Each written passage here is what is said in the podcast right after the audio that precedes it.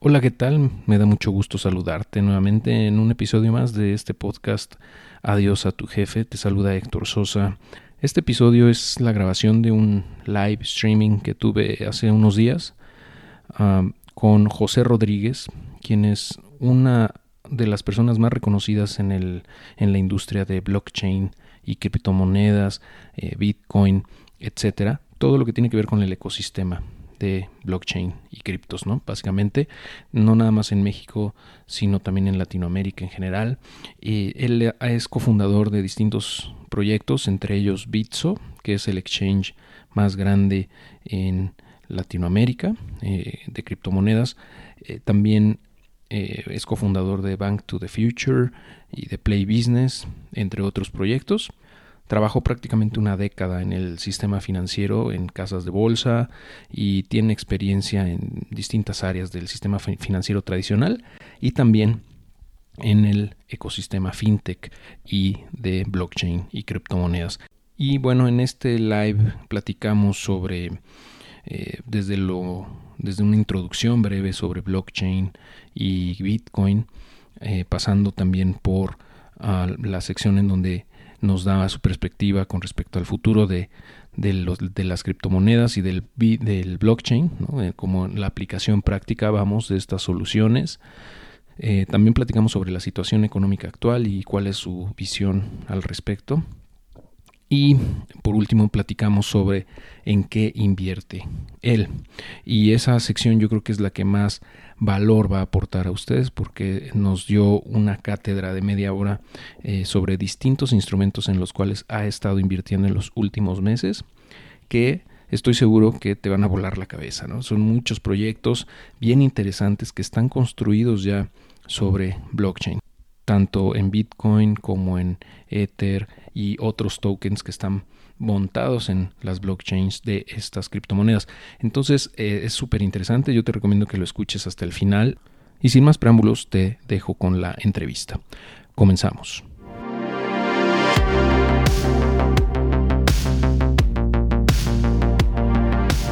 Me da muchísimo gusto darte la bienvenida, José, aquí con la comunidad de Dios a tu jefe.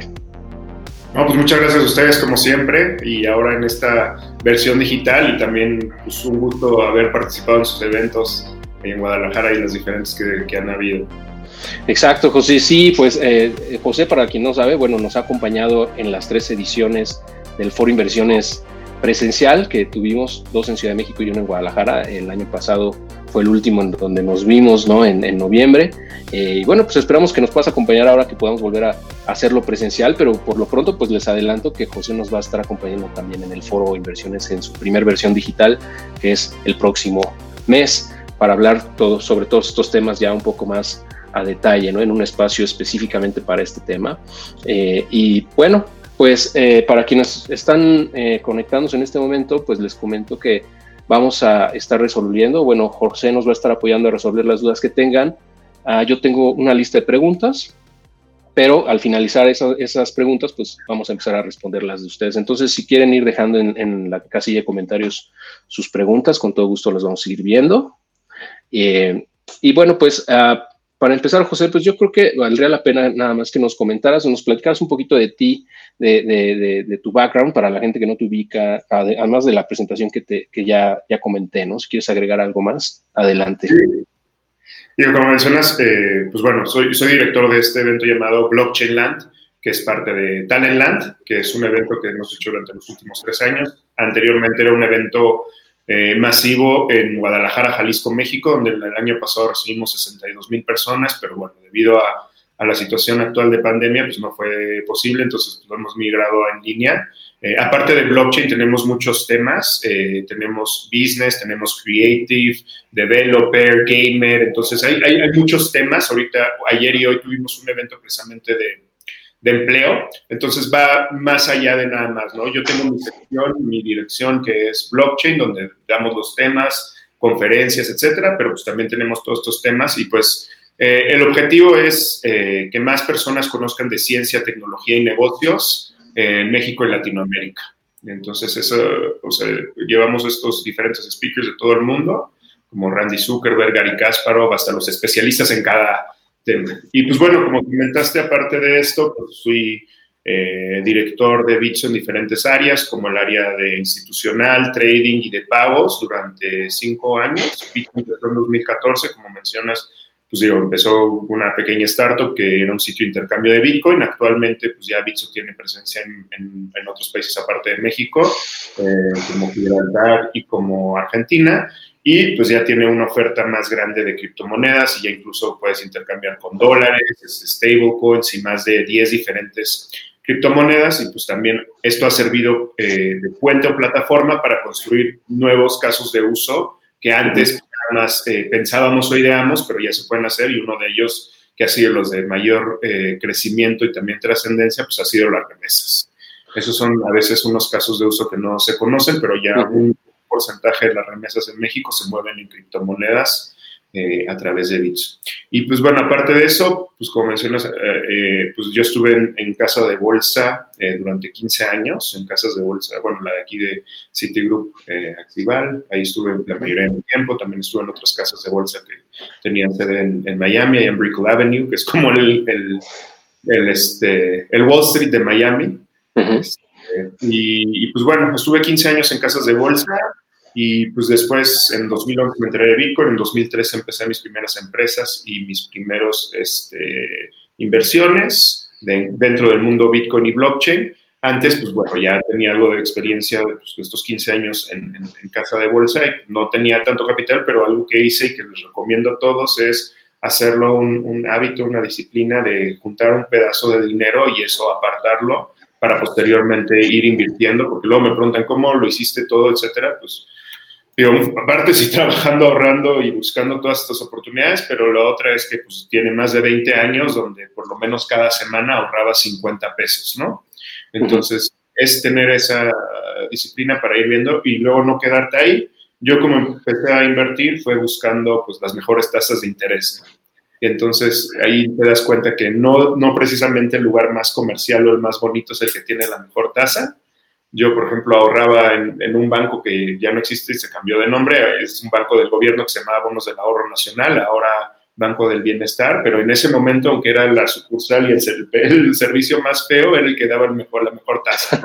Entonces, ahí pueden descubrir que pues, ir más allá de lo que te venden en el periódico o en la revista, este, en, el libro, e investigar y ver, ver todas estas sesiones.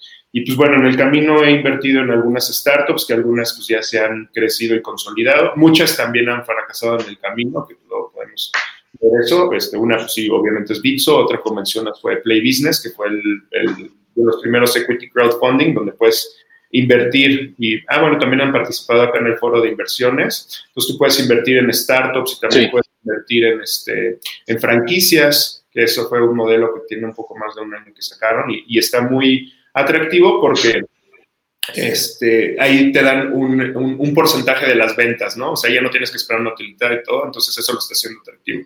Y la otra convención es Bank to the Future, que es el equivalente, pero para criptomonedas, blockchain y fintech a nivel internacional, donde incluso Bitso ha levantado una ronda eh, ahí.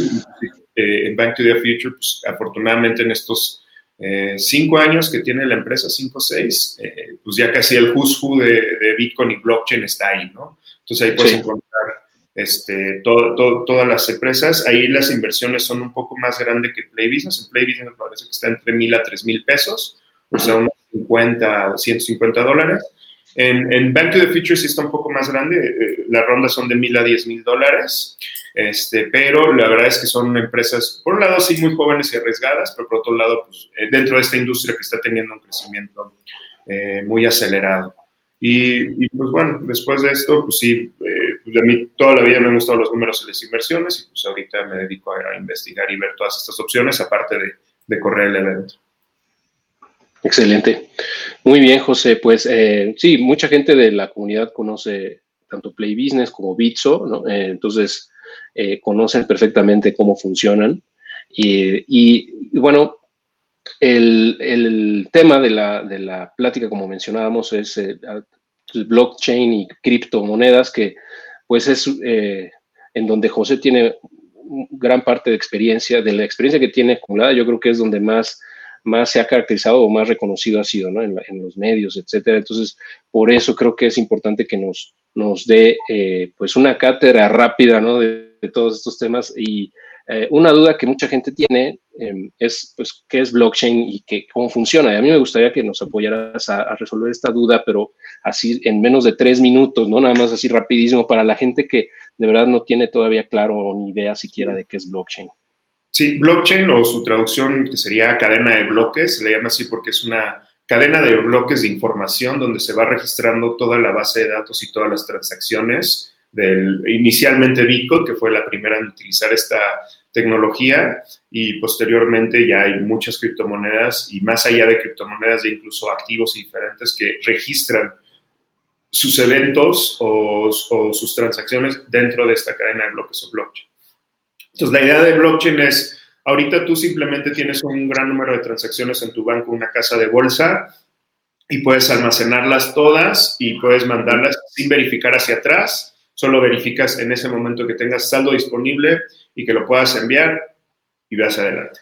Con blockchain lo que hace es que todas las transacciones tienen que estar entrelazadas a una transacción anterior y tiene que estar entrelazada a toda la economía. Entonces, cada vez que se hace un bloque, queda permanentemente registrado con todas las transacciones, se dispersa entre todos los usuarios y empieza a trabajar el siguiente bloque con las nuevas transacciones que se van a confirmar y se unen. Una vez que se unen, hasta ahora ha sido imposible falsificar la base de datos porque, como menciono, no solo verificas tu transacción, sino verificas las transacciones, todas las transacciones que sucedieron en este último momento y bloque y la interacción de toda la economía. Entonces te vas al equivalente, yo lo que le digo luego para que lo entienda un, un banquero, un banco central, digo, es el equivalente a que tú pudieras entrelazar, ver, registrar y seguir todo el dinero que ha emitido la Fed o el Banco de México desde el primer billete. Y aparte cada 10 minutos se vuelve a confirmar y verificar. sí, Sí, sí, sí, muy bien. Ah, eh, y es, esa es la gran ventaja que tiene con respecto a cómo ha funcionado anteriormente, ¿no? Es una revolución total. Vamos a hablar un poquito más adelante de cómo va a impactar o cómo está cambiando eso nuestras vidas, ¿no? Eh, y antes de eso, también me gustaría que nos dieras una introducción muy rápida a, las criptomonedas, ¿no? Que muchos las conocen, pero también hay gente que seguramente no, no sabe qué son. Sí, digo, el, mencioné la primera eh, criptomoneda fue Bitcoin, que se crea con este, a través de un, de un documento publicado por esta persona con un seudónimo llamada Satoshi Nakamoto, donde es un documento que lo pueden buscar, está en español e inglés, en Bitcoin, este, buscan eh, Bitcoin White Paper y pueden leer el documento, y es eh, como un resumen ejecutivo, más o menos son, eh, depende del formato, pero ocho páginas, donde te dicen cómo funcionaría este sistema y parte del sistema sí es la cadena de bloques donde se registra, pero la otra parte es este activo que camina sobre los rieles, que son las criptomonedas. Entonces, eh, Bitcoin y las criptomonedas son una culminación de varias tecnologías y de varios experimentos anteriores, donde también utilizan no solo este sistema de seguridad de blockchain, sino hasheos y criptografía y diferentes eh, sistemas de seguridad para que esto sea infalsificable y pueda seguir. Entonces, digamos que la criptomoneda es ese valor, es esa moneda, es ese eh, activo que se transporta y que tú puedes eh, disponer para transferir o para guardar en tus carteras. Ok, perfecto. Y, y bueno, la gente ubica muy bien Bitcoin, seguramente en, criptos, porque pues, es la, la, primera, ¿no? La, que nació primero, la más conocida, pero bueno, hay muchísimos, ¿no? Hay muchísimas criptomonedas actualmente y todos los días se crean nuevas, ¿no? ¿Tú qué opinas de, esta diversidad, de, todo este ecosistema eh, de, miles de criptomonedas que existen? Mira, actualmente pues ya tiene más de 10 años la industria y pues han existido diferentes eh, experimentos, unos buenos, otros eh, malos, otros fallidos, otros que han sido un éxito este, pero la realidad es que, como mencionas, hay miles de criptomonedas y la mayoría son experimentos o simplemente eh, experimentos tecnológicos, especulación o proyectos muy jóvenes. Entonces, eh, también si, si, quieren empezar en este mundo, lo mejor es irse o sea, a Bitcoin, que es la, la, primera, y empezar a investigar cómo funciona. Y ya después ir a otras eh, tecnologías similares y pues, también muy interesantes como es Ethereum, que es la segunda este, más grande, que permite hacer más cosas que solo enviar valor de A a B. Entonces ahí ya es, eh, digamos que puede procesar poder de cómputo sobre esta misma base de datos y también enviar dinero, ¿no? Entonces, sí hay criptomonedas, sí hay proyectos que son muy interesantes y tienen, digamos que una razón de ser o un caso de uso o, una manera en la que están experimentando. Y hay otras que simplemente este, pues son clones de Bitcoin o clones de Ethereum o clones de algún otro y están experimentando, digamos, en, un proyecto local. Y pues como es una tecnología abierta, este, transparente, etcétera, cualquiera puede hacer, digamos, una copia o su propia versión. Eh, luego hay gente que piensa que nada más haciendo la criptomoneda o nombrando la Bitcoin va a tener un valor, pero lo que le da valor a esto es también el efecto de red y todas las diferentes integraciones que existen. Por ejemplo, Bitcoin actualmente es uno de los activos más líquidos en la historia de la humanidad. Ya hace cinco años, por ejemplo, pues apenas algunos eh, exchanges que son los grandes de ahora surgían, ¿no? Coinbase, Binance, etcétera, y digamos que estaba el volumen. Actualmente ya casi cualquier moneda del mundo la puedes intercambiar por Bitcoin y block por Bitcoin o, la mayoría de las criptomonedas de mayor tamaño y, liquidarlas casi de manera inmediata. Muy bien. Perfecto. Eh, me gustaría que nos platicaras un poquito sobre el futuro del blockchain y de Bitcoin. ¿Cómo lo visualizas? ¿Cómo va a cambiar nuestras vidas? ¿O cómo está cambiando ya nuestras vidas sin que nos demos cuenta siquiera? Sí, y de hecho es, es, uno de los casos de uso que te mencionaba, ¿no? Aquí en México, por ejemplo, se empezó en Bitso un proyecto para pagos internacionales y remesas hace aproximadamente este, cinco años y actualmente, pues sí, una, una cantidad entre al 1 al 5% de las remesas que hay en el país se están procesando a través de criptomonedas, a través de, de, Bitcoin y diferentes criptomonedas como a veces XRP, etcétera. Entonces, eso es un caso de uso muy interesante que va más allá de la especulación. Y hay, una, y, hay una razón por la cual se usan las criptomonedas y, y, blockchain. ¿no? Uno es por esta seguridad de que no va a haber, digamos, un contracargo o un fraude. Cualquier operación es definitiva y, efectiva y líquida una vez que se confirme y se puede usar y ya no hay vuelta atrás. Entonces, sí te evitas todos estos fraudes financieros, contracargos, problemas externos, ¿no? Sabes que cuando liquido, ha liquidado. Y la otra, como menciono, es el crecimiento de liquidez. Este caso de uso, por ejemplo, en México y en otros países antes no era posible, por la, por la liquidez no había suficiente, pero afortunadamente ha ido creciendo mucho esta industria en los últimos años y, y se puede hacer. Entonces, esa es una muy, este, grande e interesante, pero hay, hay diferentes, el más conocido sí son pagos, pagos internacionales, este, o pagos para comprar algún, algo en línea o, pagar, etcétera. Este, y otros muy interesantes que han surgido eh, ya públicamente son el uso de Bitcoin como reserva de valor y como para, para tu tesorería. Entonces, hoy, de hecho, Square de, de, este, de Jack, el fundador de Twitter, anunció que hizo una compra de 50 millones de dólares para su tesorería. Eh, MicroStrategy también eh, anunció que todo lo que tenía en su tesorería de dólares lo cambia a Bitcoin. Entonces, más empresas públicamente ya están diciendo que utilizan eh, ya no dólar, ya no oro, sino Bitcoin como su reserva de valor. También hay que tomar en cuenta que es, como mencioné, una industria joven y mientras personas como ellos y como yo y Bitso y todos le apostamos a esto al futuro y que sí realmente lo vemos como una mejor versión del dinero, también hay que estar eh, muy conscientes que puede llegar a ser muy volátil. Ya Bitcoin no tanto como el resto de las criptomonedas, pero el resto de las criptomonedas sí pueden llegar a tener una volatilidad eh, considerable, incluso a mayor al 10-30% si hay algún evento muy relevante o crítico, ¿no? Entonces también, eh, aunque sí somos varias personas, digo, en México ya se rebasó el millón de personas que que usan este, Bitso, eh, sí hay que tomar en cuenta y, estar muy, muy consciente de estos riesgos, aunque del otro lado pues, sí vemos este crecimiento.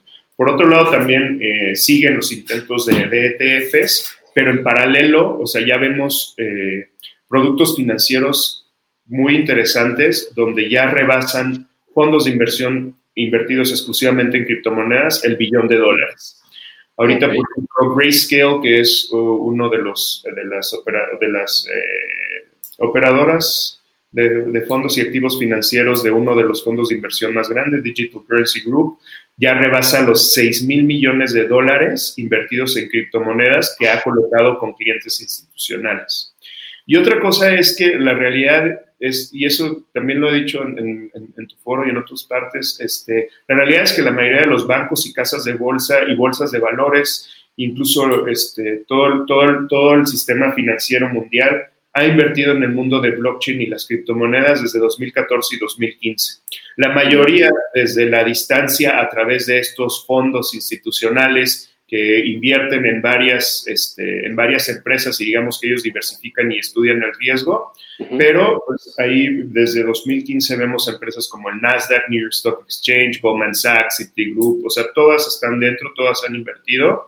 Lo que no han hecho es una integración directa a la mayoría de ellas, pero también esto es lo que ha permitido que, que, que, que existan estos nuevos casos de uso y que ahora sí ya, ya se vaya más allá de la conversación de que simplemente es este, un, un, dinero para fraudes o para el mercado negro, etcétera, sino que realmente le dan un valor tecnológico y financiero a lo que se está llevando a cabo con estas tecnologías que permita estos casos de uso. Entonces, eh, como tú mencionas, a veces ya hay sistemas, eh, y no son muchos, pero sí existen, pero sistemas financieros y de información que ya están utilizando esto como sus rieles.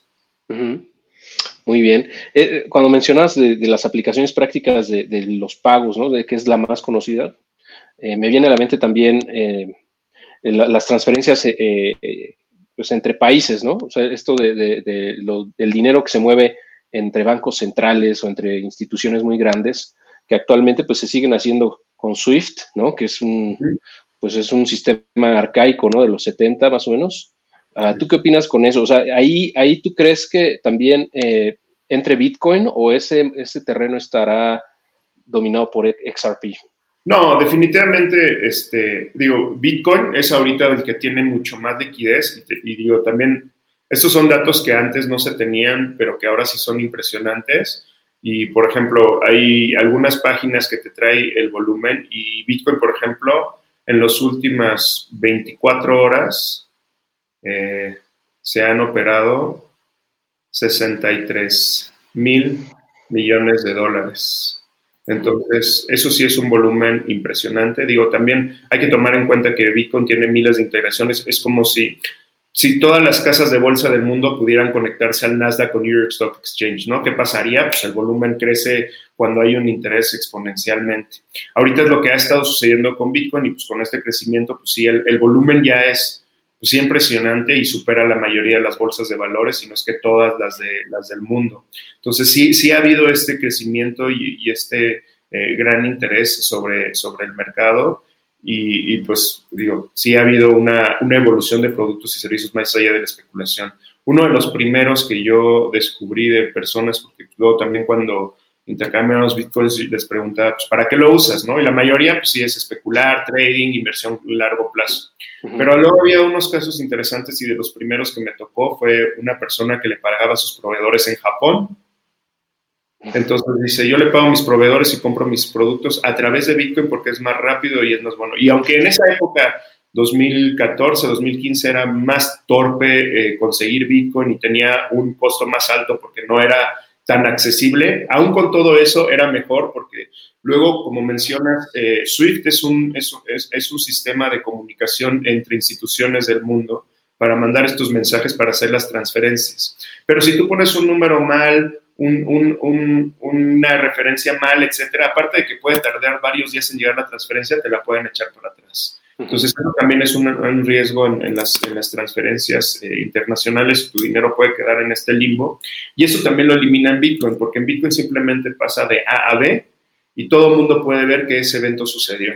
Entonces, si yo le mando Bitcoin a alguien, tú me mandas Bitcoin, todo el mundo puede, digamos, ser auditor y contador de esto.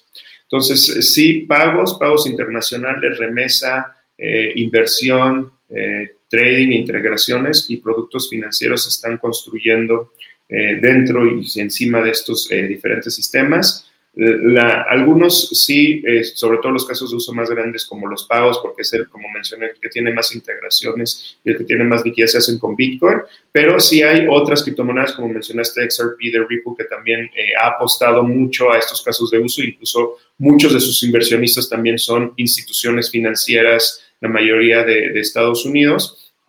Y la otra que también es fascinante, pero es un poco más eh, compleja y volátil, es Ethereum. Sobre Ethereum es donde se están construyendo muchos sistemas de información y financieros, sobre todo para instituciones eh, financieras y servicios financieros.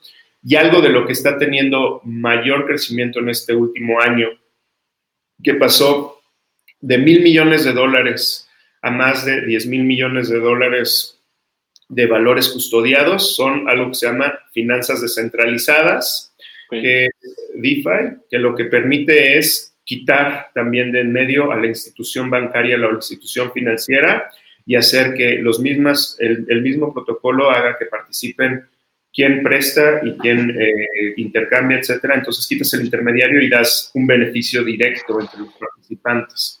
Es muy joven todavía, aunque ha crecido mucho, estos 10 mil millones de dólares en este último año, eh, y es muy volátil, pero sí es una muy buena opción, sobre todo la gente que no tiene acceso a estos servicios. Entonces, te vas al, digo, también la mayoría de México, como sabemos, no invierte, pero hay otros países donde no solo no hay esa no voluntad o esa desinformación o no información para invertir, sino países donde realmente no tienen acceso a la economía y a los servicios financieros, como los países sancionados, ¿no? Entonces, Venezuela, este, países africanos, países de Latinoamérica, eh, o países que ya están siendo muy torpes su operación por eh, malas decisiones políticas como Argentina, o que se está devaluando constantemente su moneda, es una gran opción, por ejemplo, si quiere invertir en dólares. Entonces, eh, salen de su moneda y no es que precisamente estén buscando Bitcoin o Ethereum como un refugio de valor, sino se están refugiando en el dólar porque simplemente está perdiendo valor a través de la historia de sus monedas. Y pues bueno, con una mala decisión política o económica, pues hemos visto incluso México cómo sucedió durante los años 70, 80 y 90, que puede ser una gran crisis financiera que afecte todo tu patrimonio y tu vida, ¿no? Entonces, eso está siendo también una, una gran salida. Todavía algo joven y, riesgoso, pero también algo para, para, experimentar y también tomar en cuenta, como ya lo, dije, ya lo dije, eh, casi todas estas tecnologías hay que tomarlas como, eh, sí, una experimentación, pero no meter más allá de lo que está dispuesto a perder, porque aparte de la volatilidad puede tener eh, algún, alguna otra falla, etcétera. Actualmente ya no es tan, tan, este, tan común, pero sí puede llegar a suceder. Entonces, sí, sí empezar a experimentar, pero sobre todo empezar a aprender cómo funcionan estos sistemas, porque sin duda van a existir y van a seguir eh, surgiendo más aplicaciones muy interesantes. Perfecto. Muy bien. y ahora que hablas de, no meter más de lo que estás dispuesto a perder, también esta es una duda que nos hacen mucho de, eh, eh, yo sé que te preguntan todo el tiempo, ¿cómo, ¿cómo, es el precio del Bitcoin? ¿Debo comprar, debo vender? Em, pero en realidad yo creo que aquí, como mencionas, hay que tener una visión de largo plazo, ¿no? De, que pues como, como pueda tener altibajos y los vas a seguir teniendo, eh, es algo natural en las criptomonedas, ¿no? En Bitcoin ya no tanto, ¿no? Como mencionas, ya está más estable, entonces por eso es que me gustaría eh, ver, o sea, saber cuál es tu, proyección o cómo, dónde ves el precio de Bitcoin de aquí a 10 años, si es posible. Sí, digo, ahí, suceden varias cosas. Eh, y una, y una que sí es un fenómeno que sucedió este último año todavía más descontrolado, y esto es lo que va a cambiar eh, la evaluación de muchos activos y de muchas eh, inversiones y de incluso el Bitcoin, y lo está haciendo también con el oro, ¿no? La cantidad de dinero que se está imprimiendo, o sea, que se está simplemente sacando de la nada, como en Estados Unidos, para intentar este, hacer que la, no tengan este efecto negativo, pero pues históricamente hacer esto ha acrecentado las crisis, las ha hecho peores. Entonces, eh, si sigue esto, sin duda Bitcoin y, diferentes criptomonedas y oro tienen mucha posibilidad de subir de su valor y no precisamente porque valgan más, sino porque el dinero de referencia como el dólar o los pesos están valiendo mucho menos este año con la cantidad de emisión Aún no hay un efecto que se vea tan fuerte a nivel mundial porque, pues, por otro lado, todo ese dinero se está inyectando este, a la bolsa, pero va a tener un efecto muy grande de burbuja todo esto y eso va a hacer que, que Bitcoin y el oro. Y la otra es lo que mencioné al principio, ¿no? Cada vez más personas, eh, pues sí, es, sí quedan, pues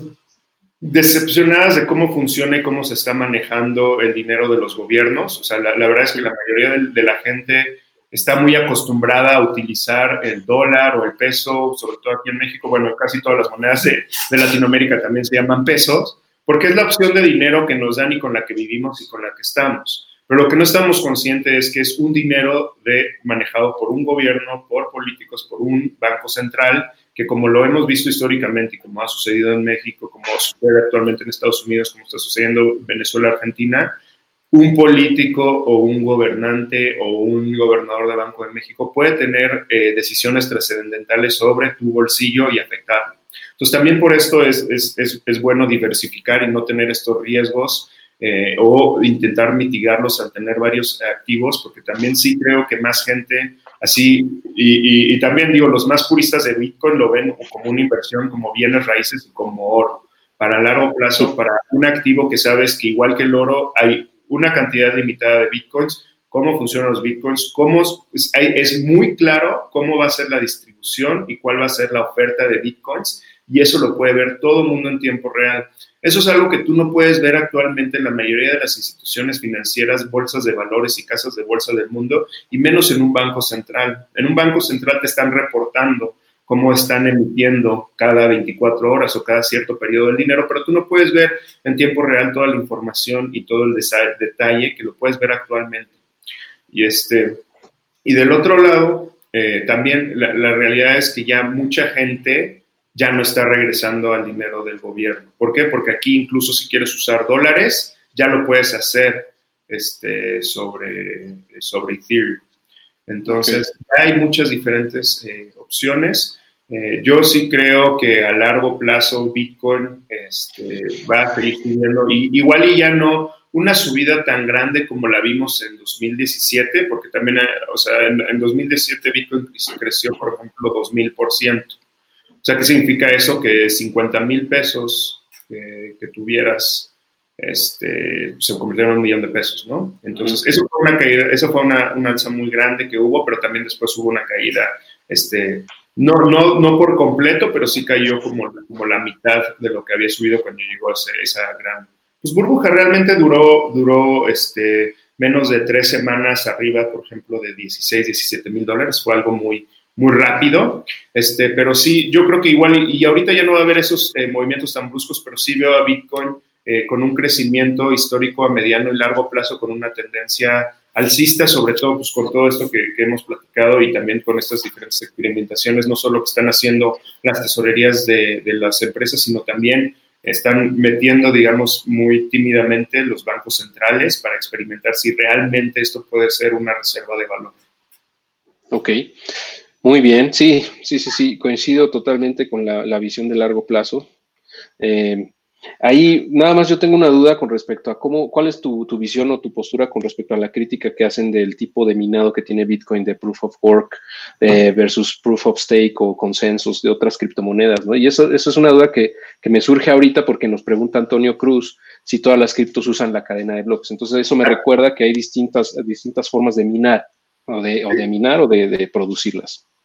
Sí, hay, hay, hay, variantes, o sea, la más utilizada y la más conocida es la cadena de bloques, el blockchain, eh, pero también hay otras este, opciones que se usan, ¿no? Hay otras tecnologías, por ejemplo, llamada IOTA y otros que eh, en vez de ser un, un registro lineal, está haciendo como un registro como si fuera, no sé, como simplemente se abre y, se van interconectando en vez de que vaya lineal uno contra uno. Entonces, si sale una transacción, entonces hay, hay diferentes tecnologías que se utilizan. En, esencia es lo mismo que puedas verificar y entrelazar las, las transacciones eh, en tiempo real, pero sí, blockchain es la más utilizada. Y como mencionas, eh, hay varias maneras de verificar las transacciones y registrarlas permanentemente.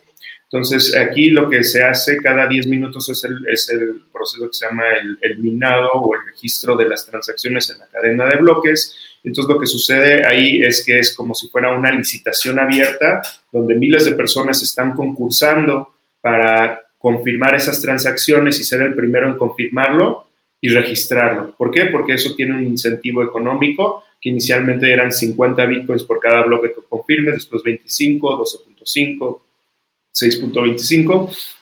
Y esta recompensa es la manera en la que se distribuyen los bitcoins históricamente y es la manera, es el origen de cómo se van distribuyendo.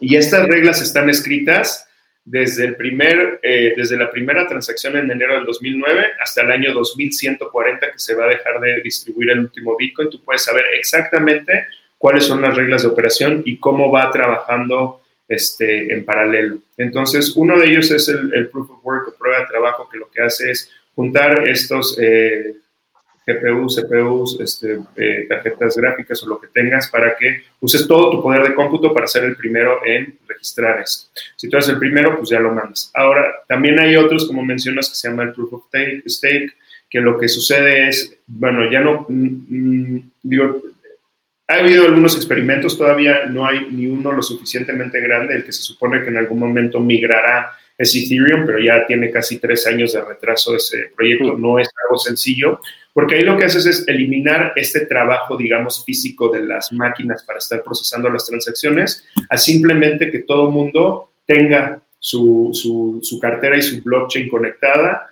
diciendo, aquí yo estoy comprobando que tengo el saldo y todo el mundo puede comprobar que tiene el saldo. Entonces, por estar conectado en la red y por estar, digamos, haciendo esto, digo, esa es una manera muy sencilla, pero también te hacen esta distribución a través de Proof of Stake. Entonces, Bitcoin fue el primero, el más grande y el que este, propuso esta tecnología y estas integraciones, pero cada, cada, cada blockchain, excepto si pues, los que son clones de Bitcoin, tiene sus características eh, diferentes, tanto en la parte de distribución, emisión, etc. Y también hay que tomar en cuenta, como mencioné, pues hay miles y la mayoría simplemente son eh, experimentos tecnológicos. Perfecto. Muy bien, muchas gracias por aclarar eso. Eh, y bueno, pasando a, temas de, lo que comentabas de la bolsa, de cómo se está inyectando dinero en la economía de manera artificial, ¿verdad? Básicamente, ¿no? Inyectando trillones de dólares eh, yo creo que parte de la respuesta es este, a esta pregunta, ¿no? Que cómo ves la, subida de la bolsa que ha tenido sin una justificación real eh, eh, y cuál es el papel que jugará Bitcoin en un futuro si es que el dólar llegara a colapsar. Sí, sí, o sea, definitivamente para mí sí es una gran burbuja lo que está haciendo Estados Unidos y sobre todo eso de, de regalar el dinero, ¿no? Como se hacen aquí con los... O sea, tanto tiempo que se ha guardado y ha criticado eh, México a Latinoamérica y África y Estados y a, África y todos los países por, por esta este, pues, dar dinero en programas sociales porque pues, también creas, creas una este, dependencia y pues, unos incentivos perversos para que personas pues, después no tengan este, progresar ¿no? en la vida y también pues nada es gratis, ¿no? Esto tiene un gran costo del otro lado, sobre todo un gran costo económico y operativo, del cual pues, se te cargan a tus impuestos directamente. Entonces, ahorita lo que están haciendo es algo que ya ha hecho Estados Unidos en el pasado, que es imprimir dinero, sacar dinero de los impuestos para meterlo a la bolsa y aparte ahorita regalando miles de dólares, esto es su primer estímulo y, Trump está diciendo que necesitan más estímulo, que es simplemente quemar y aventar dinero al público en general para que hagan algo con ese dinero, intentar que eso sea la pequeña chispa que detone y que cambie la tendencia económica que no es posible mientras la economía esté parada como está actualmente y no haya mejores y, más claras reglas de operaciones para los negocios. Si no está marchando la economía y si no está creciendo, como dices luego, no hace tanto sentido que la bolsa siga subiendo. Pero eso también tiene un objetivo, porque el dinero está saliendo de los impuestos y de, y de las reservas yéndose a la gente y a la bolsa. Y por otro lado, pues sí hemos visto que pues ya hay varias, o sea, no varias, pero pues ya hay las empresas que están rebasando el trillón de dólares de market cap, por ahí está Microsoft, Amazon, pues todos los que se están acercando, por ahí Google, este, y pues bueno, este, todas ellas, pero en esas específicas son de las que también están empujando esta, esta subida, pero en esas igual y no hay una razón tan grande como la que yo creo que pues, sí es, es, muy exagerada la subida, pero sí, porque eh, si tú ves, todos ellos son eh, plataformas que pues, tienen productos digitales que estamos utilizando todo el día, ¿no? Facebook, Instagram, WhatsApp, Microsoft, este, todos ellos, buena parte, pero pues sí, o sea, quien más, quien más está inflando ahorita los bolsillos es, es Jeff Bezos, Bill Gates, o sea, todo lo que según quieren siempre evitar, ¿no? O sea, a ellos son los que le está cayendo el dinero y, es dinero gratis. Y aparte, si tienes financiamiento, como históricamente eh, lo ha intentado mantener Estados Unidos, cero o cercano a cero, pues es dinero gratis y casi sin riesgo, entonces pues puede ser un poco más aventado y, más arriesgado y pues es precisamente también lo que están haciendo estas empresas, ¿no? Son empresas que realmente no tienen problemas financieros o económicos, por el contrario, siguen creciendo sus bases de usuarios y siguen haciendo adquisiciones muy grandes y agresivas para crecer y para seguir viendo todo esto. Pero por otro lado, el resto de la bolsa no, para mí no tiene ningún sentido, sobre todo la parte que ahorita ha seguido, eh, se está viendo en la economía que está sufriendo y teniendo problemas a nivel mundial y no puede ser que también esas acciones están subiendo, ¿no? Entonces es toda esta, este, pues sí, o sea, inflación y, burbuja artificial que se está creando y que en algún momento que, o sea, es, lo que dicen, a ver, ¿cuántos trillones más puede imprimir Estados Unidos y cuánto más puede, puede este, endeudar a futuras generaciones? Y lo que va a crear ahorita es la inflación más grande que hemos visto en los últimos años en un país muy grande que es Estados Unidos, aparte de pues, toda esta caída, ¿no? Y, y, la, la, realidad, y para ser justos, por más de, de que pues, Trump sí es una persona que pues, tiene muchas cosas muy negativas y que este, personalmente se expresa muy mal y pues, sí puede llegar a ser racista, misógino, todas estas cosas negativas, etcétera. Su objetivo era muy claro, que era eh, lograr tener, mantener el periodo más grande de expansión económica que ha tenido Estados Unidos en su historia, que desafortunadamente ahora por la pandemia está parando, ¿no? Entonces, por el otro lado, eh, a pesar de todas las crisis, a pesar de de 2008, etcétera, sí se ha recuperado Estados Unidos y estaba viviendo su periodo de expansión económica más grande hasta ahora. Entonces, por ese lado, si dices, por un lado se, se estaba justificando este crecimiento, pero por otro lado, si la economía está parada y realmente no se está consumiendo, no se está invirtiendo, la gente, o sea, está perdiendo el trabajo y se están disminuyendo el tamaño de la mayoría de las empresas, sobre todo pues, lo más golpeado, ¿no? Alimentos, retail, este, y todas esas que sí necesitan tener un cliente ahí con contacto directo para que puedan sobrevivir y pues después pues, que sigue esta bola de nieve, porque después ellos también tienen proveedores, tienen inversiones, este, dependen de ellos, etcétera, entonces pues se va descomponiendo toda la economía. Por otro lado, pues, pues Bitcoin, este, digo, no, no creo que el dólar colapse este, muy, muy, próximamente, pero sí eh, este, esta cantidad de deuda que están emitiendo. O sea, yo me acuerdo de un documental de hace, de, PBS, que es de hace como 12 años, que se llamaba 10 trillones y contando, que era ya cuando llegaron por primera vez a 10 trillones. Ahora ya van por 20 trillones. Luego van a ser 30 trillones. O sea, eso, eso significa que Estados Unidos, la deuda de Estados Unidos es más grande que la mayoría de las economías del mundo.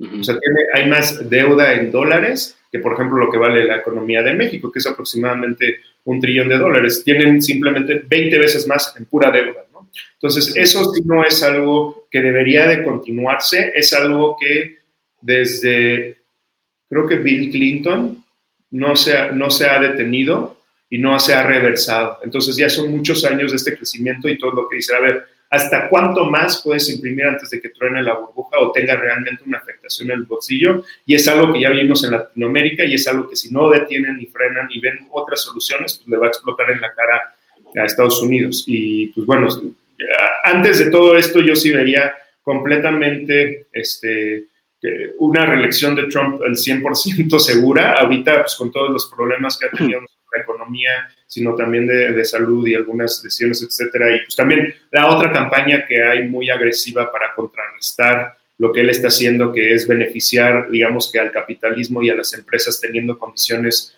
La, realidad es que e, esas cosas sí hizo muy bien, como el bajar impuestos. Entonces, incluso México y otros países ya estaban clasificando a, Estados Unidos como paraíso fiscal por la cantidad de impuestos que bajaron. Y eso lo que hace, o sea, aquí en Latinoamérica y, en todo lo hacen al revés, ¿no? Suben los impuestos, suben los impuestos, estás subiendo los costos, estás subiendo la inflación, estás volviendo más torpe la operación y los únicos que se están beneficiando son los políticos. Entonces, subir los impuestos para desinhibir, por ejemplo, vamos a subirle el impuesto a una copa, ¿no? Lo único que estás haciendo es metiéndole más impuestos a las personas más pobres del país.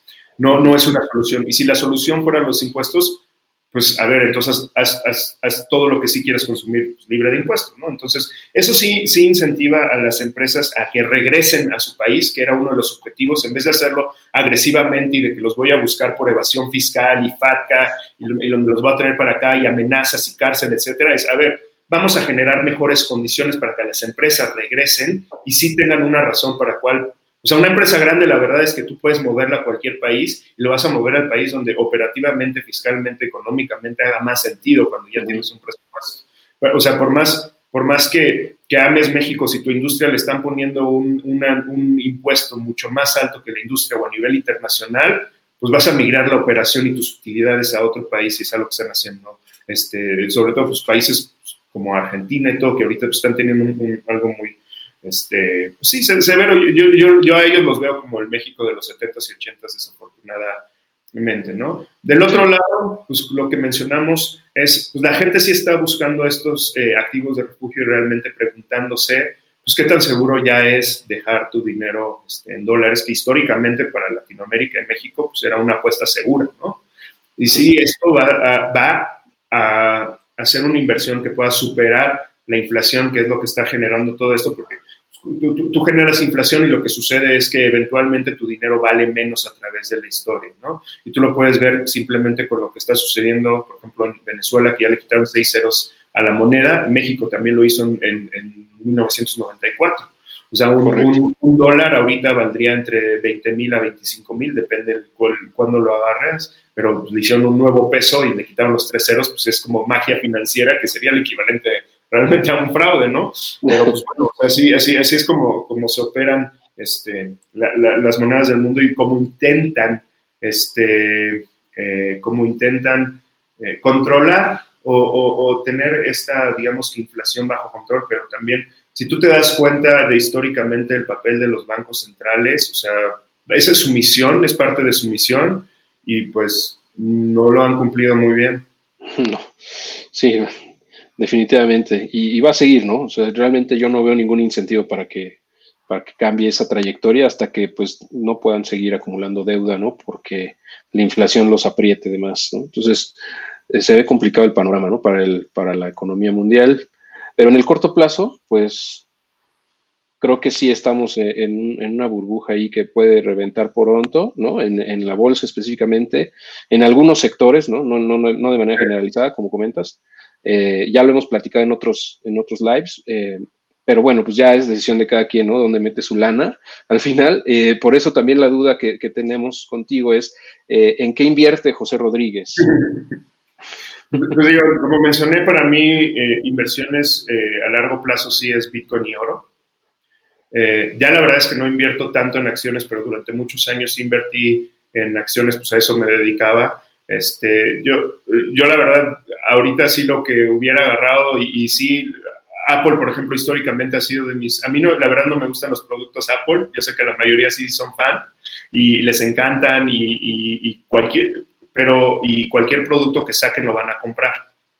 Por eso mismo a mí me encantaba esa acción, porque el nuevo cablecito, el nuevo celular, la nueva iPad, el nuevo lo que sea, lo compra. Entonces también eh, lo que por otro lado te, vende es, es, una marca, que la marca también infla más el precio y infla más las utilidades y las ganancias. Entonces para mí sí ha sido una de las mejores este, inversiones, por ejemplo, Apple. Y pues yo, la verdad, si siguieran acciones, estaría nada más buscando eh, posiciones de largo plazo de Nasdaq o de estas, eh, de índices de Nasdaq que estuvieran este, juntando todas estas empresas, ¿no? Facebook, Microsoft, Google, Alphabet, etcétera, y, y, apostándole al índice más que, más que a la empresa. Eso, eso también es algo, cuando te guste mucho una empresa, ¿no? Tesla, por ejemplo, yo no invertiría en Tesla porque pues, se me hace una, se me hace, Elon Musk se me hace una persona genial, pero pues también cómo sube y baja esa acción y, y, simplemente la evaluación y la capitalización del mercado pues no, no hace mucho sentido, ¿no? Entonces, si quieres, eh, si quieres eh, invertir en en, Tesla, en vez de hacerlo directamente, busca un índice, este, un ETF que tenga una buena posición de eso y entonces cuando Tesla le suceda lo que le sucedió en las últimas semanas y baje, no me acuerdo, pero creo que fue más de 20% lo que, lo que bajó, tu impacto va a ser menor, ¿no? Igual, igual la ganancia, pero ya lo tienes dentro de tu, de tu portafolio. Entonces, a mí históricamente, y ya no lo hago, pero sí los, los ciertos ETF, sobre todo de sectores y de empresas me gustan. Pero ya yo personalmente, estos últimos años, eh, en startups eh, a través pues, de las plataformas de, Play Business y Bank to the Future. Eh, ahorita invertí en una que está haciendo esto de finanzas, de inversión de, activos, es como digamos un banco de Bitcoin donde tú mandas tus bitcoins y se invierten, mandas Ethereum y se invierten y te dan tasa de interés y del otro lado lo pierdes, eh, lo, lo, lo, inviertes. Esas de las pocas startups en las que he invertido actualmente, porque la verdad es que ya tenía demasiadas startups en mi portafolio y también no es algo líquido, entonces también no quieres tenerlo demasiado. Y también existe el riesgo como ahora que pandemia y van a tronar algunas, ¿no? Y, y, siempre que inviertes en una startup tienes que tener en cuenta que van a tronar, por eso, este, y es un riesgo.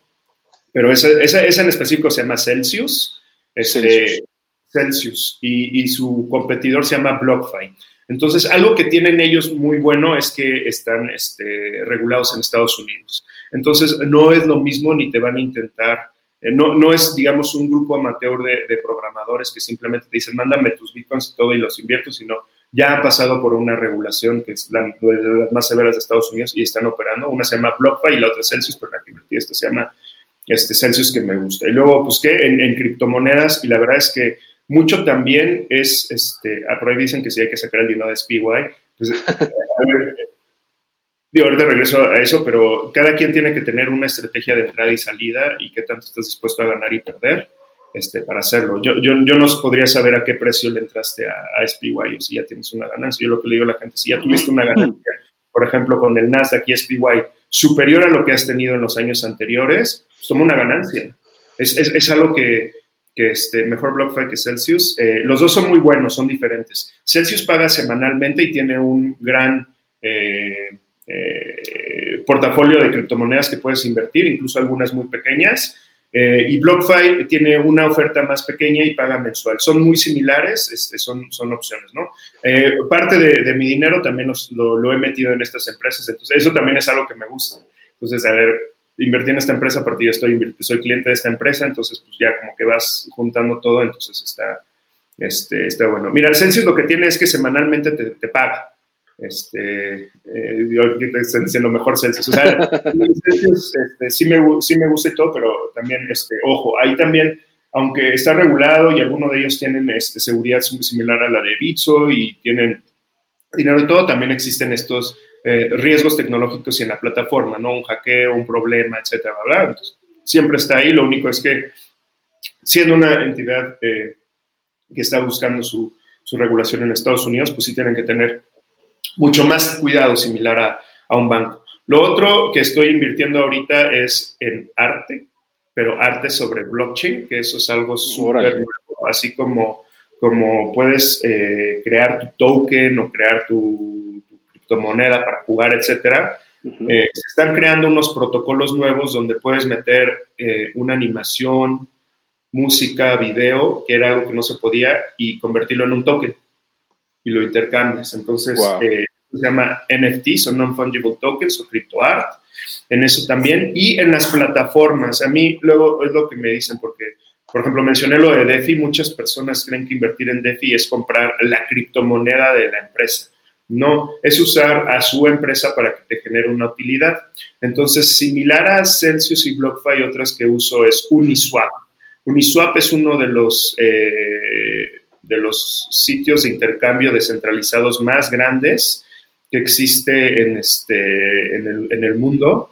Ahorita Uniswap tiene un valor, tiene 2.4 billones de dólares de activos intercambiándose y su volumen es 387 millones de dólares en solo 24 horas. Entonces, wow. también es algo que ha crecido muchísimo y entonces si es descentralizado y no hay del otro lado un banco, una institución, etcétera, ¿cómo generas la liquidez? ¿no? ¿Cómo generas lo que sería el equivalente a una bolsa de valores, la profundidad del mercado?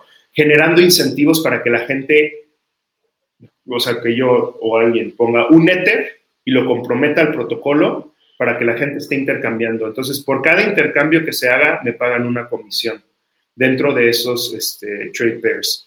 A mí ya pusieron ahí los, los este, Uniswap. Es esa, este, ¿no? Sí, entonces, eh, no tanto invertir, porque luego también mucha gente cree que cuando yo digo que invierto en DeFi esas cosas, voy y me compro su criptomoneda, ¿no? Uh -huh. eh, eh, in, incluso si tú, si ahorita tú dejas capital al protocolo, te pueden pagar incluso en su criptomoneda. Entonces, el chiste de estas criptomonedas que salen y todo es, este, es meramente especulativo y es obtenerlas como una ganancia extra a lo que ya te están pagando sobre esto. Entonces, la otra es, es este, Sí, eh, Uniswap es otra que me gusta este, mucho. Eh, una plataforma similar es AAVE, que también AAVE es una similar a, Uniswap. Uniswap tiene más servicios, o sea, también tiene el intercambio y todo, y también la otra este, que me gusta mucho y también es, es algo relativamente nuevo y complejo es este MakerDAO. MakerDAO lo que te permite es crear una bóveda eh, digital, o sea, digamos como si tú fueras el, el, Indeval, como si tú fueras el depósito de valores y dejar hipotecados tus Ethereum o tus okay. Y tú, ese, ellos a su vez, pues invierten ese dinero, ¿no? Como un banco pero sobre lo que tú dejas de garantía, te prestan dólares. ok. En vez de vender tus criptomonedas, y si tú la apuestas como yo a largo plazo, cuando necesitas, este, el otro se llama MakerDAO. ¿Cómo se deletrea? M-A-K-E-R. Este. Uh, uh, ok. M-A-K-E-R. Maker, DAO. Ah, la, fuente de muchos de estos este, sistemas y lo que te permite es, ellos crearon un dólar, digamos, artificial con estas bóvedas. Entonces, si tú dejas 150 dólares en garantía, ellos te prestan 100 dólares. Y siempre tienes que mantener tu garantía arriba de 150 si no te liquidan, ¿no? Es como una llamada de margen. Pero, por ejemplo, yo ahorita así es como he financiado, este, eh, dan miedo que, entonces, ahorita hablamos de esto. Este, sí, hubo mucha euforia por estos este, incentivos, pero también hay que ver más allá del ruido y ver cuáles son los proyectos que nos puede dejar este dinero como una inversión. Ojo, eh, son, inversiones que, entrar y salir ahorita por el precio del gas puede salir caro, que no, no, hay, no hay un rendimiento garantizado, o sea, aquí depende de cómo se vaya moviendo la empresa, o sea, es el equivalente a que tú dijeras, eh, soy socio de Bitso y, me van a dar un porcentaje de cada transacción que generen, ¿no? ¿De qué depende? Pues del volumen que haya en la plataforma. No hay una manera que te digan, te vamos a dar. Y, luego también es este, ese. Otro que me gusta muchísimo y sobre todo, o sea, la gente que está en, el sector financiero se llama Synthetics. Entonces, esa plataforma es S-Y-N-T-H-E-T-I-X y esa hace productos eh, financieros como si fueran, eh, la verdad es que yo veo este con todo el potencial para competirle a las bolsas de derivados y a las bolsas de valores. Incluso puedes comprar ahí ETFs construidos sobre blockchain, oro. Oh. Este, entonces, esto es algo súper eh, de los protocolos que más me gustan.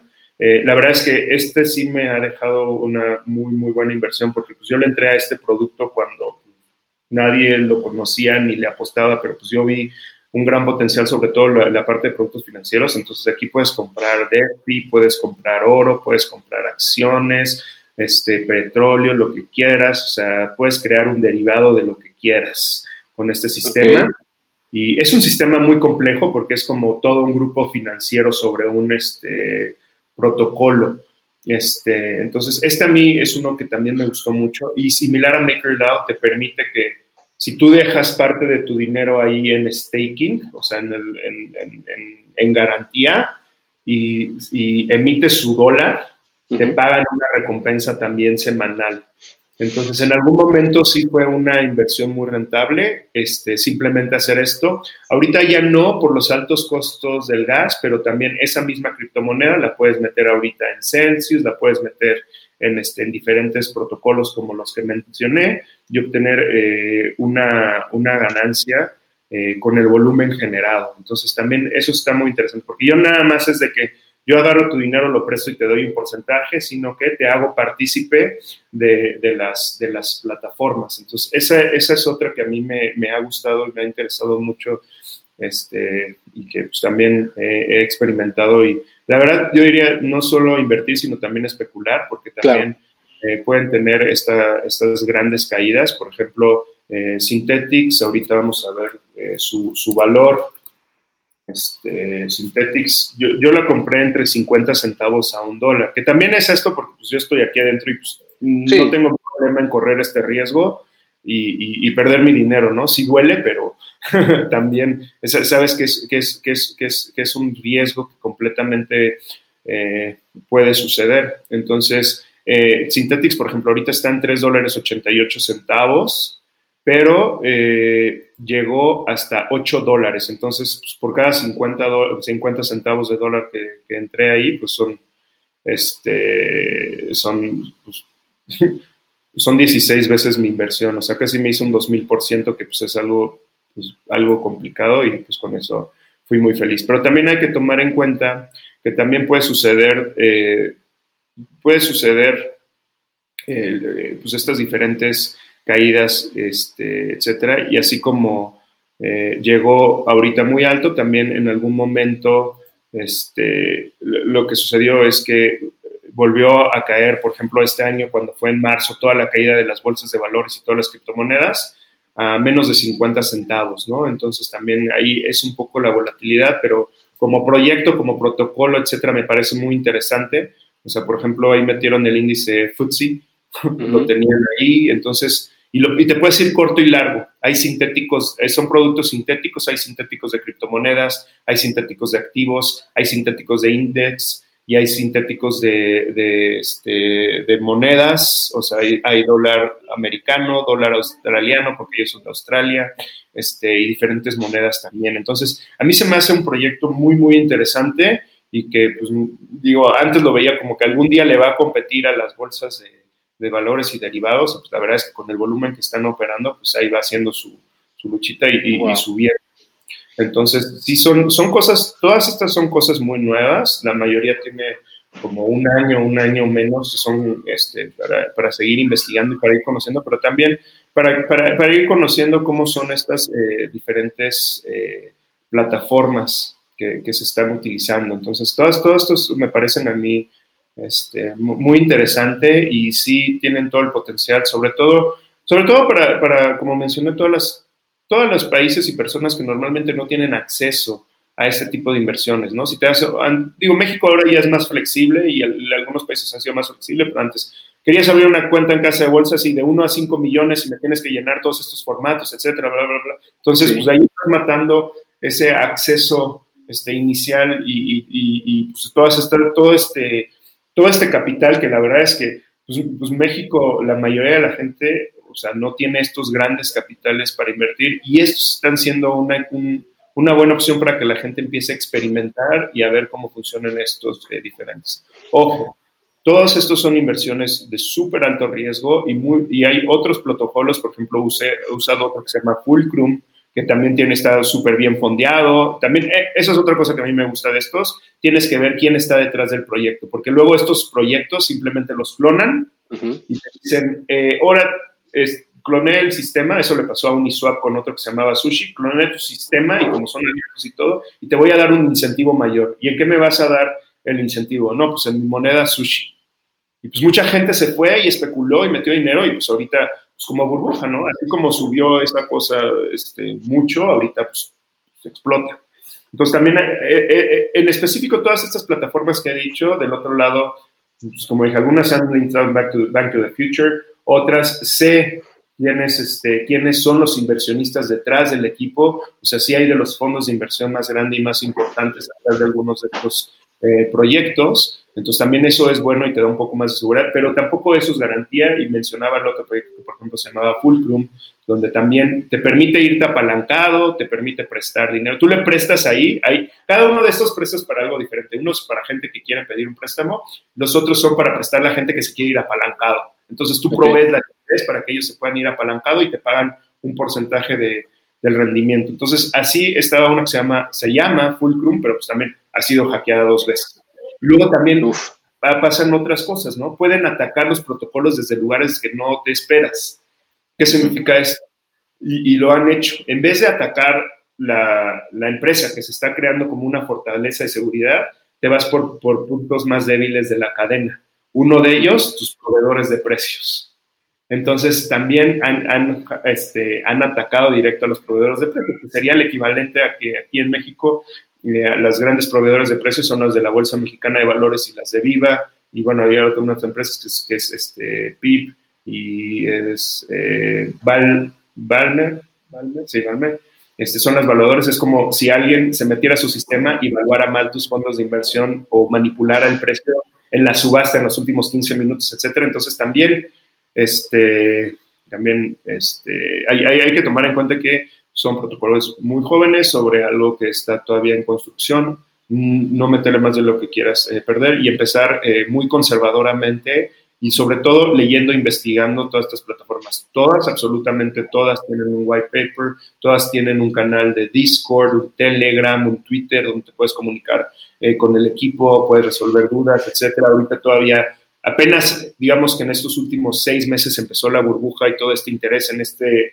ecosistema, pero todavía son muy accesibles. Yo he estado en muchas llamadas semanales, por ejemplo, con el equipo de Synthetics, de Maker, y te permiten participar en sus llamadas eh, semanales y, ver lo que están haciendo, etcétera. Entonces hay, hay, mucho acceso a la información, solo es ir a ella y no, y no, no quedarse nada más en voy a comprar la criptomoneda para especular o hacer trading y a ver si gano, ¿no? Ver qué hay detrás, cómo realmente esto puede lograr eh, en algún momento si es un protocolo exitoso. O sea, ahorita dije lo de, lo de Synthetix, o sea, fue más de mil por ciento el rendimiento que me dio esta apuesta. Entonces sí le metí eh, un, monto no, no, muy grande, pero sí un monto que pues, me hubiera dolido un poco perder y pues ya con este rendimiento, pues con eso pues, me financió unos, unos meses de vida. Entonces, está divertido por ahí, pero también, como menciono, así como estas han sido pues, buenas inversiones e historias de éxito, pues también han existido otras donde sí he, llegado a, perder por problemas eh, tecnológicos o por malas decisiones, o simplemente cuando empieza toda esta euforia se saturan los sistemas y es muy caro y casi imposible procesar una transacción. Entonces, cuando hay, está muy saturada la red, suben los costos y entonces, pues este, pues puede haber, puede haber estos riesgos que ya va más allá de las personas y más allá de la empresa y pues hay, hay muchos de ese tipo, pero pues, sí es un mundo muy emocionante. Y pues por último, este, pues, pues eh, las plataformas que te menciono de NFTs, eh, hay una que se llama Rarible, Rarible, perdón, Rarible. lo, iba a intentar pronunciarla en español, pero es A-R-I-B-L-E esa es donde se está intercambiando gran parte de, del cripto, de este, empezó como arte, pero ya ahorita hay animación, videos, etcétera, que se está comercializando, ¿no? Entonces, todos estos artistas digitales que muchos me decían, antes no veían valor en mi arte digital, de hecho lo regalaba simplemente para que complementara una pieza física, ahorita ya es una manera este, de monetizarlo. Entonces, este, es, es muy interesante, es muy nuevo, o sea, apenas estas plataformas están empezando a vender más de un millón de dólares. Otra que me gusta mucho se llama OpenSea, que va más allá de arte. Ahí ya puedes eh, intercambiar eh, hasta monitos de videojuego. Entonces, tú le compres a Google o Apple o etcétera a, a, través de un juego en tu plataforma un ítem y simplemente si muere el juego o ya no tienes usuario muere, aquí cuando compras un ítem se registra en blockchain y sale. Okay. Es tu propiedad, está en tu cartera. Entonces tú, por ejemplo, hay eh, la otra que se llama OpenSea, o sea, mar abierto. Ok. Esa también es muy fascinante, es todo un marketplace de lo que se está invirtiendo. Ahí no es tanto eh, para invertir, etcétera. Hay mucha gente que sí compra y vende, compra y vende como si fueran acciones, este, piezas de arte, etcétera, sí, pero pues sobre todo para que, vean, y, y, aquí llega otro producto que ya, o sea, es como eh, un poco ya volarte la cabeza al cuadrado, que ahí puedes tokenizar como si fueran, digamos, NFTs obras de arte, este, eh, incluso seguros.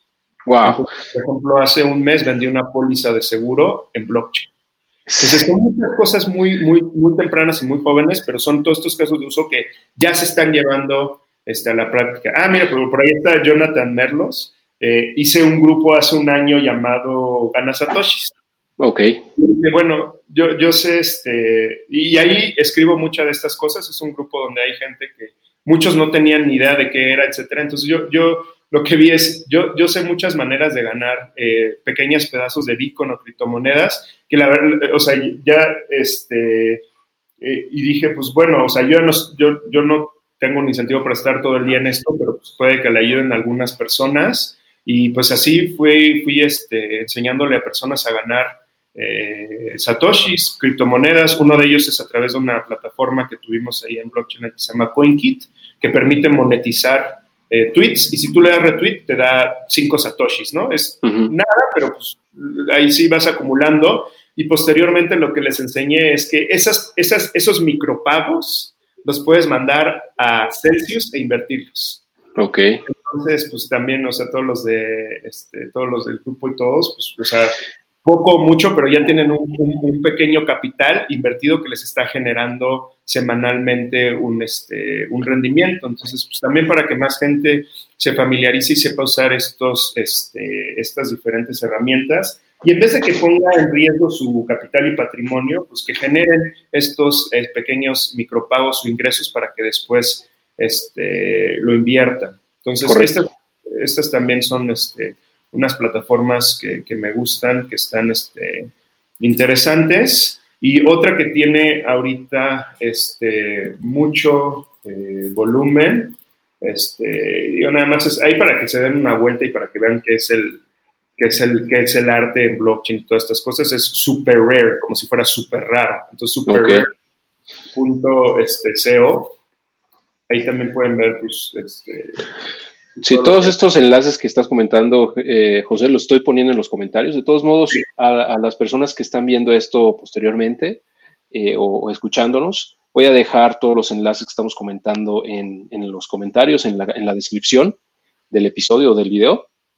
Eh, porque yo creo que ya desde hace 20 minutos muchos ya están, se volaron la cabeza con todo lo que nos estás compartiendo. es una locura, la verdad, es un universo que, que también yo desconocí en gran parte. Entonces, es muchísima información, pero sin duda es, es sumamente interesante. Entonces yo les invito a que pues se metan a esos enlaces, e investiguen por su cuenta, que vayan eh, familiarizándose con estas tecnologías y vayan probando, ¿no? Vayan quitándole, quitándose el miedo de explorarlas.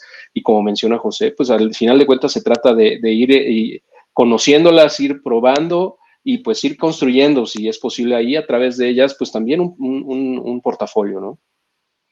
Sí, sí, pues diversificar y tener todo esto, ¿no? O sea, como menciono, sí, empiezas con Bitcoin y todo, ya que te vas sintiendo más seguro, etcétera, pues vas viendo otras opciones y, y sobre todo, o sea, mucha gente nada más compra, especula a ver si gano, etcétera, o sea, como lo que hemos dicho, ¿no? Métete a ver de qué se trata, ¿no? Hay, hay una razón por la cual Bitcoin y Ethereum tiene este valor y, y, se intercambia tantos billones de dólares al día, ¿no? Hay, hay toda esta infraestructura y tecnología atrás que se está este, construyendo se está haciendo, entonces eh, ver qué es y como mencionas, pues sí diversificar el portafolio, es lo que mencionaba ahorita. Ya no estoy invirtiendo tanto en startups porque pues es algo no líquido, donde pues, ya tenía muy cargado ahí este, algo del portafolio. Ahorita no invierto en acciones en, en bolsa, pero pues durante más de 15 años eh, sí lo hice y también pues regresar un poco a basics de, de Bitcoin, oro y diferentes este, plataformas. Excelente, José. Muy bien, te agradezco mucho que te estés tomando el tiempo de compartirnos esto con, la audiencia. Eh, para los que se unieron apenas, pues los invito a revisar o a volver a ver este video cuando, cuando tengan tiempo, ¿no? Para, para que lo retomen. Y eh, pues sí, es un universo, ¿no? En general, eh, hay muchas dudas que tengo ahorita, pero pues no, no creo que sea conveniente pasarnos tanto tiempo en esto, ya que pues yo creo que todo esto nos lo podríamos responder yendo a las páginas y, leyendo ¿no? los casos de uso. entonces, eh, pero bueno, como resumen me gustaría nada más ver si lo entendí bien. Eh, muchas de estas plataformas que nos estás comentando, por ejemplo, Celsius, eh, básicamente le estás, le estás dando tú criptos, ¿no? Puede ser Ethereum o Bitcoin, se los das para que ellos los trabajen, para que los presten y te pagan un rendimiento sobre ellos, otros te dan algunos préstamos en dólares, eh, incluso te pagan con criptomonedas mismas. De esta manera, pues puedes ir generando cada vez mayor eh, valor ¿no? A, través del tiempo. Obviamente ahí en el proceso tú estás asumiendo el riesgo de que los precios bajen, ¿no? de la oscilación del precio, que al final eso es el, costo, digamos, entre comillas, de estar ahí, ¿no? Porque estás tú eh, asumiendo el riesgo de que baje el precio de, los, de las criptomonedas, ¿no? Sí. Y el otro es, eran los, los, los proveedores de liquidez, que esos son los que están eh, teniendo la mayor crecimiento y rendimiento, que es así como en una casa de bolsa puedes contratar a, un, a una empresa, un fondo, un fondo institucional para que te ayuden eh, a, hacer crecer la liquidez de alguna cierta acción, etcétera, este, o que apoyen a una empresa o los fondos esos que hay de recompra, de estabilización, etcétera, pues ellos, ellos reciben un incentivo por hacer esto, ¿no? Si eres un market maker, si eres un proveedor de liquidez, etcétera. Entonces, esos son nosotros y es el modelo que usa este, Uniswap, por ejemplo, ¿no? Tú, eres parte de mis proveedores de, liquidez, entonces yo comparto parte de mis ingresos contigo. Entonces, eso, eso también nos interesa. Pero como mencionas también, eh, del otro lado estás sobre dos activos que tienen alta volatilidad, también hay que tomar eso en cuenta cuando entremos a hacer una inversión de este tipo.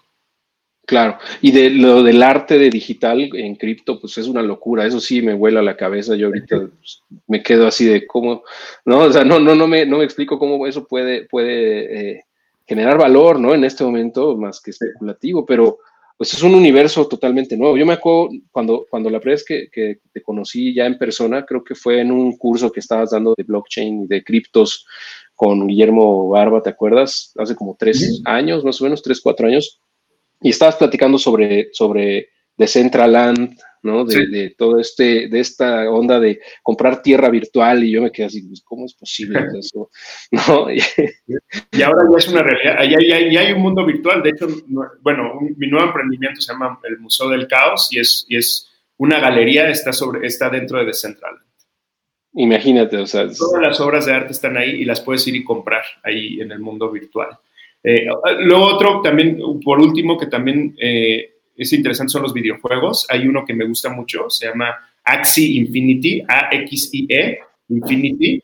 Y ahí está bien chistoso porque es un jueguito en el que sí tienes que comprar tres personajes y hacer un, este, una inversión inicial, ¿no? Pero ya después estás jugando y cuando estás jugando, si subes de nivel te dan incentivos y a veces te dan unas botellitas, que esos botellitas para que tú eh, eh, eh, para que tú reproduzcas a tus personajitos, ¿no? Entonces, para que tengan bebecitos y sus bebitos.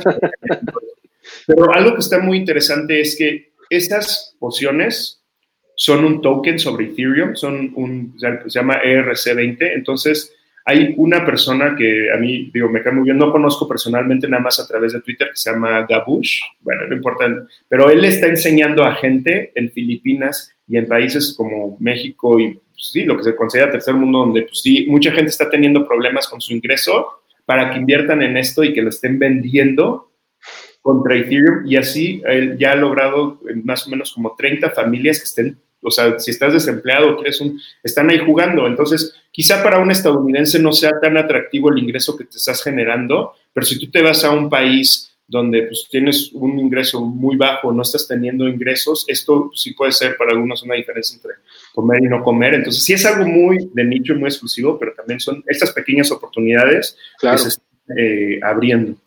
¿Nos podrías repetir el nombre de esta plataforma que comentas? Axi, A-X-I-E. Ethereum. Ok.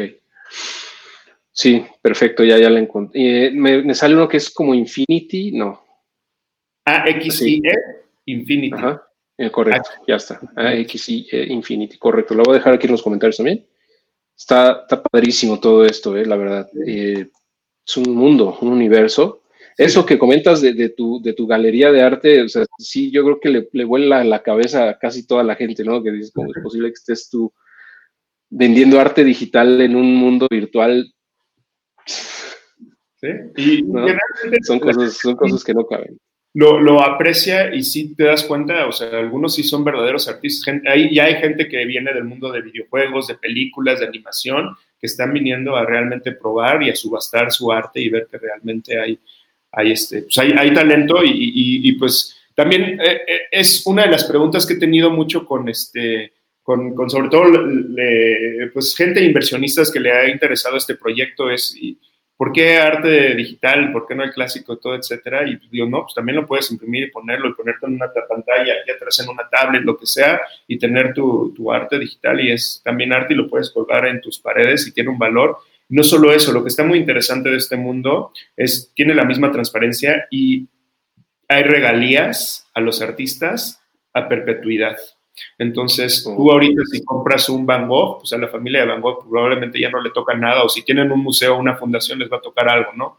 Igual, o sea, un, Rembrandt, o sea, ¿a quién le pagas este, la regalía? Pues ya nadie, ¿no? Nada más se va entre los coleccionistas la ganancia y aquí te dan tu, tu, ganancia como coleccionista si revendes la pieza y al artista le vuelven a pagar una regalía sobre ese pago. Entonces eso también es un mundo pues, muy interesante, muy nuevo que está surgiendo y pues también que, pues, veo una, una este, gran oportunidad y por eso pues, digo, lanzamos la expo en junio, ya tenemos un año eh, trabajando en este proyecto. La verdad es que hace un año cuando empezamos era igual que DeFi, algo que nadie le interesaba y este último mes hubo también un boom ahí como el de DeFi. Excelente. Mira, eh, estabas comentando del grupo que tú tenías o que estás o que tienes. No sé si haya la opción de que la gente se una a él, si quiere conocer más al respecto y también si nos puedes compartir cómo pueden conocer más de el proyecto que estás teniendo de eh, la galería. Sí, ahorita tenemos, eh, estamos construyendo la página, o sea, para ya crearlo bien y todo, pero ya tenemos Twitter y, y, Facebook, o sea, Museo del Caos o arroba Caos Museo es en, Twitter. Entonces, digo, apenas es un proyecto que está eh, arrancando y donde estamos compartiendo información y todo, pero es el Museo del Caos. Y pues ahí eh, estoy colaborando con un grupo, y esta también es la parte interesante, son este, 10 artistas mexicanos digitales. Entonces es 10, 10 artistas que decidieron dejar su trabajo y dedicarse a esto hace unos meses y que al principio pues, sí fue difícil, pero ahora pues sí está siendo una inversión muy rentable este, para ellos y pues también muy interesante y pues también a mí abriéndome un, un, mundo nuevo. Por ahí, digo, está Jonathan eh, Merlos, ahí, grupo se llama Ganasatoshis, la verdad, este, y, lo, y lo que se comparte más que nada son este, eh, son uno de todos estos tweets monetizados y también tips entre todos ellos. Ya, ya no solo soy yo enseñándoles a todos, sino que ya ahorita hay más de 100 personas, entonces está padre porque ya hay algunas cosas que ya ni siquiera yo tengo el alcance o de verlo, pero como ya los metí en algunas cosas, ya se van y investigan más y van viendo y todo, y entre ellos se van pasando este, tips ahí para qué hacer con sus, con sus pagos. Muy bien. ¿Ese es en Discord? ¿En dónde está ese grupo? No, en Telegram, pero... Ah, es Telegram. Sí. Eh, se llama Ganasatoshis y, y pues bueno, también el de, el de Blockchain Land, también si quieren unirse ahí, pues digo, eh, ahí es donde pues constantemente estoy compartiendo, en, tanto en el Twitter de, de Blockchain Land como en el Telegram de, de, Blockchain Land, por ahí lo tengo fijo en el, en el Twitter de, de Blockchain Land. ok. y ahí pues se discuten muchos de todos estos temas. La verdad es que muchos todavía son muy jóvenes, pequeños de nicho, pero pues ahí hay cientos de personas interesadas en estos temas y igual que yo hay otras personas igual o más metidas en esta y otras plataformas, entonces pues ahí se arma, este, ahí este, se arma este, pues, una muy buena plática y discusión. Sí, es bueno. excelente.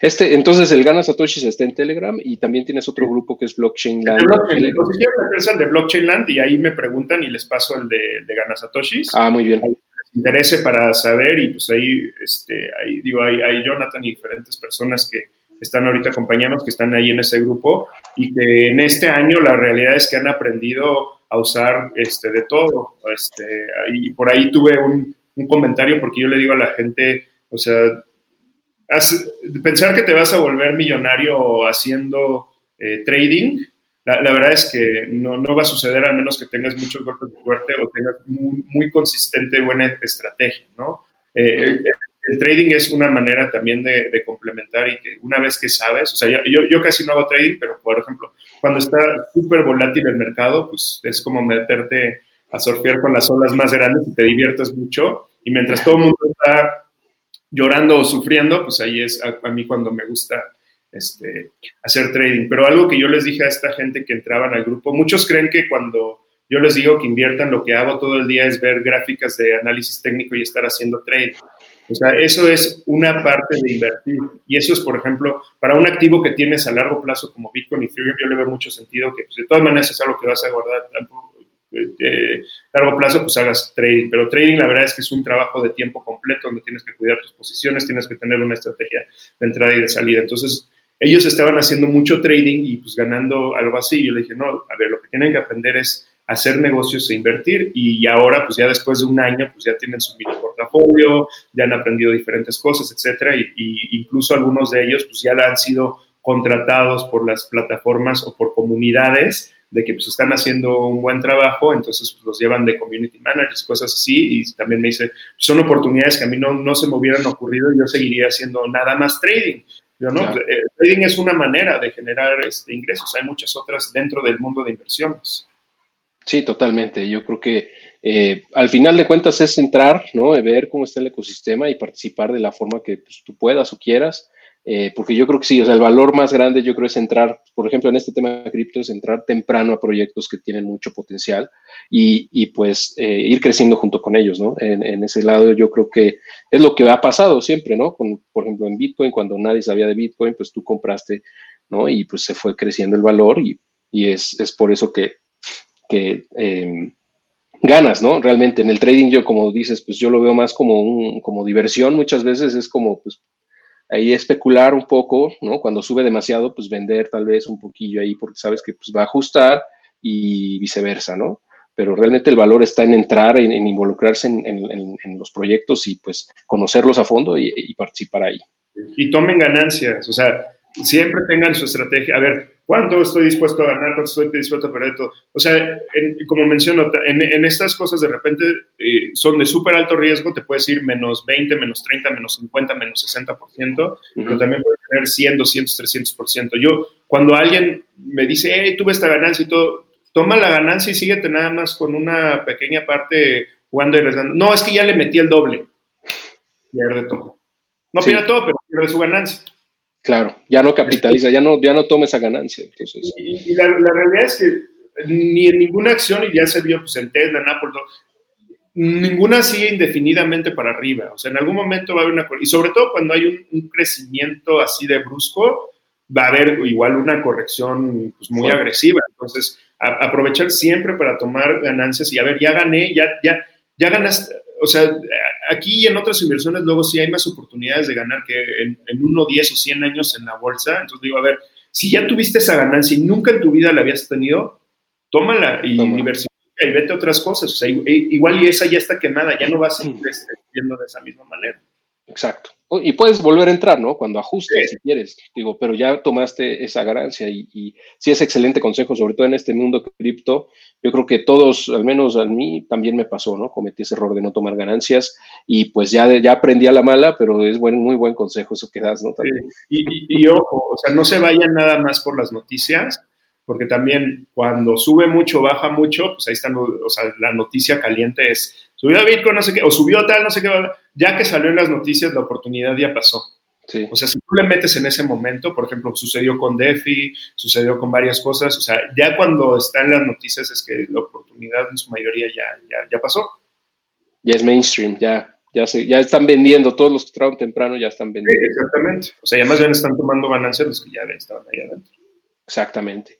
Perfecto, José. Pues mira, eh, vamos a seguir la conversación, si te parece, más adelante. Cuando tengas listo lo del Museo del Caos, me encantaría invitarte nuevamente eh, a participar con la audiencia eh, en, en, Adiós a tu jefe, en el blog, eh, en YouTube, en Facebook y en el podcast, por supuesto, porque es un tema que yo creo que le puede hacer mucho sentido a gente que está involucrada en el arte y que pues no le pasa por la mente que esto sea viable, ¿no? Y que pueda y tal vez interesarse en, involucrarse en este proyecto contigo.